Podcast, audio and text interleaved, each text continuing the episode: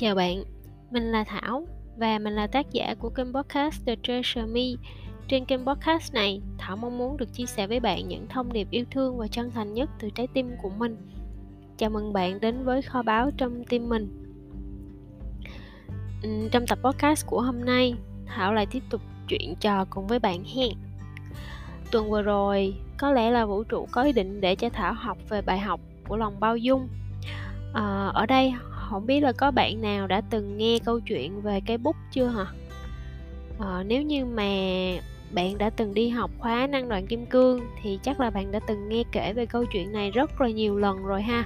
Hoặc là có thể là bạn đã từng nghe câu chuyện này ở đâu đó nghe ai đó kể bạn bè hoặc là đọc ở đâu đó trên mạng. Hay cũng có thể là bạn chưa từng nghe. Thì nếu như vậy hãy cho phép thảo được kể lại câu chuyện này với bạn một cách ngắn gọn nhất ha cây bút thì nó vốn dĩ là một vật vô tri vô giác. Nó ở trong một căn phòng trống thì nó không có là gì cả nó là không. Cho đến khi có ai đó mở cửa bước vào cầm nó lên gọi nó là cây bút rồi mang nó ra sử dụng. À, xong rồi sau đó người đó lại để lại cây bút và ở trong phòng và rời đi. Thì cây bút ở lại trong căn phòng đó nó lại trở về không nó lại trở thành không là gì cả tại vì đâu có ai gọi tên nó đâu có ai cầm nắm nó, cũng không ai sử dụng nó và xem nó là cây bút cả. Cho đến một lúc sau thì có một con chó nó đi vào phòng. Thì à, con chó này chạy lanh quanh trong phòng một hồi, sau đó nó lại đến gần cây bút. Cây con chó nhìn nó, ngửi nó, rồi lại ngoạm lấy cây bút giống như là một món đồ chơi. Thì trong mắt của con chó, cái đó món đồ này nó chỉ đơn giản là đồ để chơi thôi không có tác dụng gì cả không phải là cây bút. Tại vì con chó đâu có biết viết chữ đâu mà. Đó. Thì câu chuyện về cây bút nó chỉ đơn giản là vậy. Thảo kể chuyện thì sẽ không hay đâu. Nhưng mà ở trong các phiên bản mà lúc tụi thảo học về năng lượng kim cương á thì người ta đặt những cái câu hỏi và người ta mô phỏng thì nó sẽ thú vị và sống động hơn nhiều. Rồi thì ờ, câu chuyện này là về bài học um, về cái cách mà thế giới quan hiện ra cho mỗi chúng ta là khác nhau. Và đối với con người á, họ nhận diện được cây bút là tại vì lúc còn nhỏ chúng ta được dạy như vậy. Người lớn sẽ bảo với chúng ta là à đây là cây bút nè, rồi có khi còn học cách phân biệt là các loại bút khác nhau. Có khi là bút chì, có khi là bút bút bi, rồi có khi lại là cây bút lông hoặc là vân vân, nhiều loại bút mà, đúng không? Rồi khi mà chúng ta đi học thì chúng ta sẽ lại được dạy dùng cái bút để viết chữ. Nhưng cũng có khi á, thì cái bút có thể làm được nhiều việc khác nữa, như là làm cái thước kẻ nè, như là vẽ tranh. Rồi có khi các bạn nữ lại sử dụng nó như là cái tranh cài tóc. Còn đối với con vật thì cái bút nó chỉ đơn giản là cái đồ chơi thôi.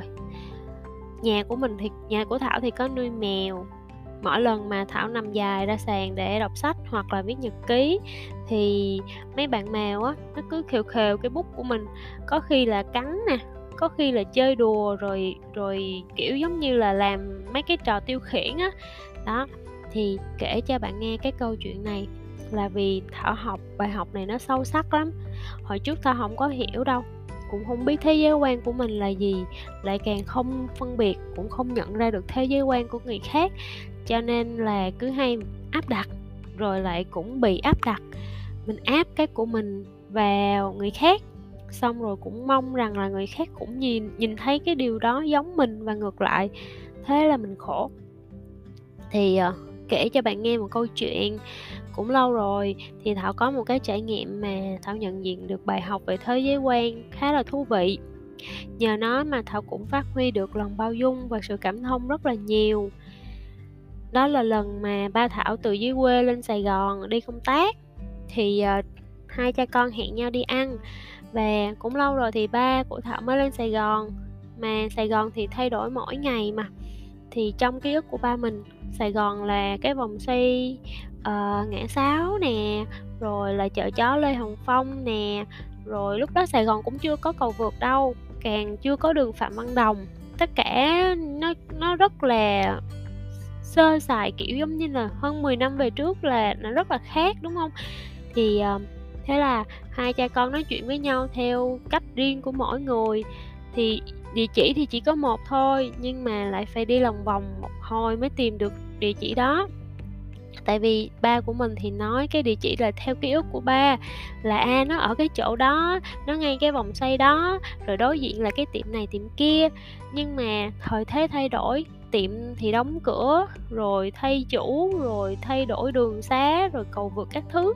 Thì hỏi tìm mãi không ra, vì đường phố thay đổi rất là nhiều. Đó, cho nên là có khi lúc đó thì mình mình học được cái bài học về nhận diện thế giới quan của người khác, rồi mình hiểu và mình thẩm thấu thêm một lần nữa, để rồi mình học cách thông cảm và kiên nhẫn khi nói chuyện với người khác. Hay là gần đây uh, thảo trách một người bạn cũ đó là sao mà khó liên lạc quá? Sao bạn không dùng điện thoại để trao đổi? Sao bạn không cài whatsapp để mà chúng ta còn tiện liên lạc khi cần? Tại vì bạn của thảo thì ở nước ngoài và thảo đã rất là khó chịu với việc là rất là khó liên lạc với bạn ấy. Bạn ấy chỉ mỗi sử dụng là ứng dụng messenger thôi và lại rất là ít sử dụng wifi nữa cho nên là mỗi lần nhắn tin cho bạn ấy là phải cả tuần sau, có khi hơn, lâu hơn nữa thì bạn ấy mới trả lời lại. Ngoài kênh đó ra thì không còn kênh nào liên lạc được nữa hết trơn á.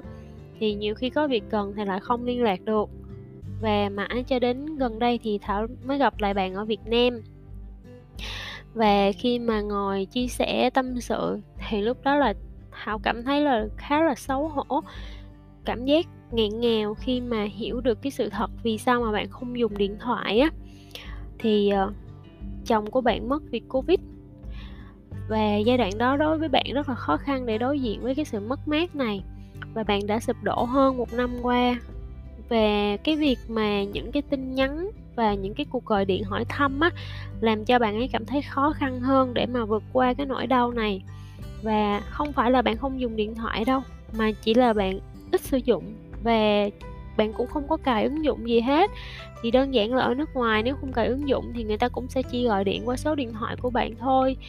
Ờ, và cũng chỉ đơn giản là bạn muốn được yên tĩnh và tự hồi phục.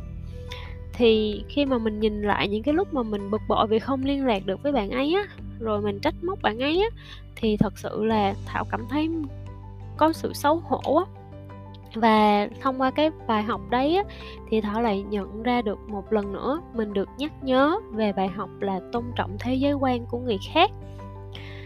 Hay như là cuối tuần rồi thì à, thảo tham gia vào đội crew uh, của vci để hỗ trợ cho chương trình sống cảm hứng. Thì trong chương trình này thảo được nghe một bạn học viên kể chuyện rằng là bạn ấy không có thích viết nhật ký đâu và khi ai đó bảo bạn ấy là hãy viết ra suy nghĩ của bản thân đi. Viết nhật ký tốt cho cảm xúc lắm. À viết cái gì đó viết bằng tay sẽ rất là giải phóng cảm xúc rất là hiệu quả vân vân. Thì bạn ấy biết chứ? Chỉ đơn giản là bạn ấy không thoải mái với điều đó. Và bạn ấy bảo là ờ, tôi ghi nhớ tốt hơn bằng việc lắng nghe và rằng tôi không cần viết đâu. Tôi dùng điện thoại hay máy tính để take note là được rồi và thường thì ờ, chúng ta con người mà thì thường hay thích bay vào khuyên răng uh, cho lời khuyên rồi à bạn phải thế này bạn phải thế kia bạn nên thế nọ. Nhưng mà rất là ít có ai hỏi vì sao bạn ấy không thích viết.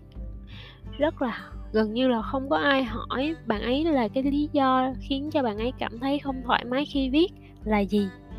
Và tất cả mọi việc xảy ra đều có lý do của nó không có cái gì là tự nhiên xảy ra cả. Bạn ấy kể hồi nhỏ bạn ấy thuận tay trái và bạn ấy bị người lớn uống nắng và đánh đòn rất là đau rất là nặng mỗi khi mà bạn ấy viết bằng tay trái. Thế là thuận theo cái khuôn khổ chung của xã hội và của tất cả những đứa trẻ được sinh ra được dạy rằng là viết chữ là phải viết bằng tay phải. À, thảo nghĩ là tất cả chúng ta cũng vậy thôi thảo nghĩ thảo thấy đa phần những đứa trẻ mà thảo gặp á tụi nhỏ đều thuận tay trái hết á. Và và gần như là được dạy để chuyển qua sử dụng bằng tay phải. Rất là ít có những hộ gia đình hoặc là bậc phụ huynh khuyến khích con của mình sử dụng tay trái. À, và có rất là nhiều lý do cho chuyện đó. Nhưng mà mình cũng sẽ không có nói chi tiết vào trong cái podcast này đâu vì nó sẽ rất là dài à, thì cái cơ bản đó là cái cái mô thức chung của xã hội rồi. Và quay trở lại với cái câu chuyện của cái bạn bạn học viên này thì vì cái sự khủng hoảng và ám ảnh hồi nhỏ mỗi lần bị đòn rất là nặng á điều đó khiến cho bạn bị ám ảnh mỗi khi là bạn cầm bút để viết. Và cái việc viết viết ra cái gì đó khiến cho bạn ấy không thoải mái để bộc lộ cảm xúc luôn. Và thậm chí á, là bạn ấy còn bị gò bó trong chính cái phương pháp giúp để giải tỏa cảm xúc thông qua viết lách này. Thì vậy đó. Đó là thêm một lần nữa thảo lại được nhắc nhớ về bài học tôn trọng thế giới quan của người khác và học cách bao dung với thế giới của họ. Đó thì cơ bản là trong cuộc sống của chúng ta mỗi người sẽ có những thế giới quan khác nhau. À, và cái thế giới quan này nó được hình thành thông qua gia đình thông qua trường học thông qua các mối quan hệ và thông qua cái quá trình trưởng thành của mình. Và cái việc mà chúng ta đón nhận hoặc là chúng ta phản ứng với thế giới của chính mình như thế nào thì đó chính là cái thế giới quan gọi chung là thế giới quan là như vậy và khi mà chúng ta hiểu được cái điều đó, chúng ta sẽ có thể học được cái cách cảm thông với cái góc nhìn và cái thế giới quan của người khác. Và đôi khi chúng ta cũng có thể đặt ra cái câu hỏi là vì sao bạn ấy đang làm cái việc đấy, hoặc là vì sao mà tôi làm cái việc mà tôi đang làm. Khi mà mình hiểu được cái nguyên nhân gốc rễ, cái cốt lõi của cái hành vi, cái ứng xử, thì chúng ta có thể học được cái cách cảm thông và bao dung nhiều hơn thật sự là nó sẽ xảy ra nếu mà bạn muốn. Còn khi mà bạn đã không muốn rồi á thì cho dù là bạn có được phơi bày ra hết tất cả mọi thứ bằng giấy trắng mực đen rồi người ta giải thích cho bạn abc xyz đủ thứ hết nhưng mà bạn đã không muốn rồi thì bạn cũng sẽ không có hiểu và bạn cũng sẽ không có lắng nghe. Um, thì cơ bản là thảo đã gặp rất là nhiều người họ không có lắng nghe đâu và họ cũng không có nhu cầu hiểu thế giới quan của người khác. Họ vẫn thích là người khác sẽ phải theo cái thế giới của họ. Họ sẽ đưa ra những cái luật chơi riêng của họ, rồi áp đặt cái suy nghĩ của họ lên người khác. Thì với những người này á, nếu như mà cảm thấy chúng ta không phù hợp thì tốt nhất là chúng ta nên tránh đi. Vì bản thân thảo là thảo không có thích bị áp đặt vào thế giới quan của ai hết. Thảo chỉ đơn giản là à thảo muốn được người khác đối xử với mình như thế nào á, thì thảo sẽ làm cái điều đó với với họ. Tức là thảo muốn được tôn trọng thì thảo sẽ tôn trọng người khác. Và cứ vậy, mình muốn được cư xử, được đối xử như thế nào thì mình làm cái điều tương tự với người khác. Cho nên là đối với những bạn mà hay thích áp đặt hoặc là thích đưa ra những cái chính kiến cá nhân, thảo rất tôn trọng thảo rất tôn trọng bạn. Chỉ đơn giản là mình cảm thấy không phù hợp thì mình lại mỉm cười mình lại cho qua mình lại đứng lên mình đi thôi. Ờ, còn bạn có thể ở lại để bạn uh, phản hồi bạn có thể uh, tranh luận tùy mỗi người sẽ có những cách uh, phản ứng khác nhau. Thảo thì sao cũng được. Um, có vẻ là hơi dễ dãi uh, nhưng mà cơ bản là mình chỉ thấy là à mình tận hưởng với cái cuộc sống hiện tại của mình. Ai nghĩ gì ai nói gì ai muốn làm gì kệ. À, thì cứ kệ thôi chứ bây giờ làm sao bây giờ? Mình vui là được mình vui trong thế giới của mình là đủ. Um, đây à, và đây là một podcast nhỏ chỉ đơn giản là tâm sự chuyện trò chia sẻ những trải nghiệm trong hành trình nhân sinh của mình. À, thảo hy vọng là bạn thích và nhận được giá trị gì đó từ cái chia sẻ của thảo. Cảm ơn bạn đã nghe podcast. À, và hẹn gặp lại bạn trong tập podcast tiếp theo.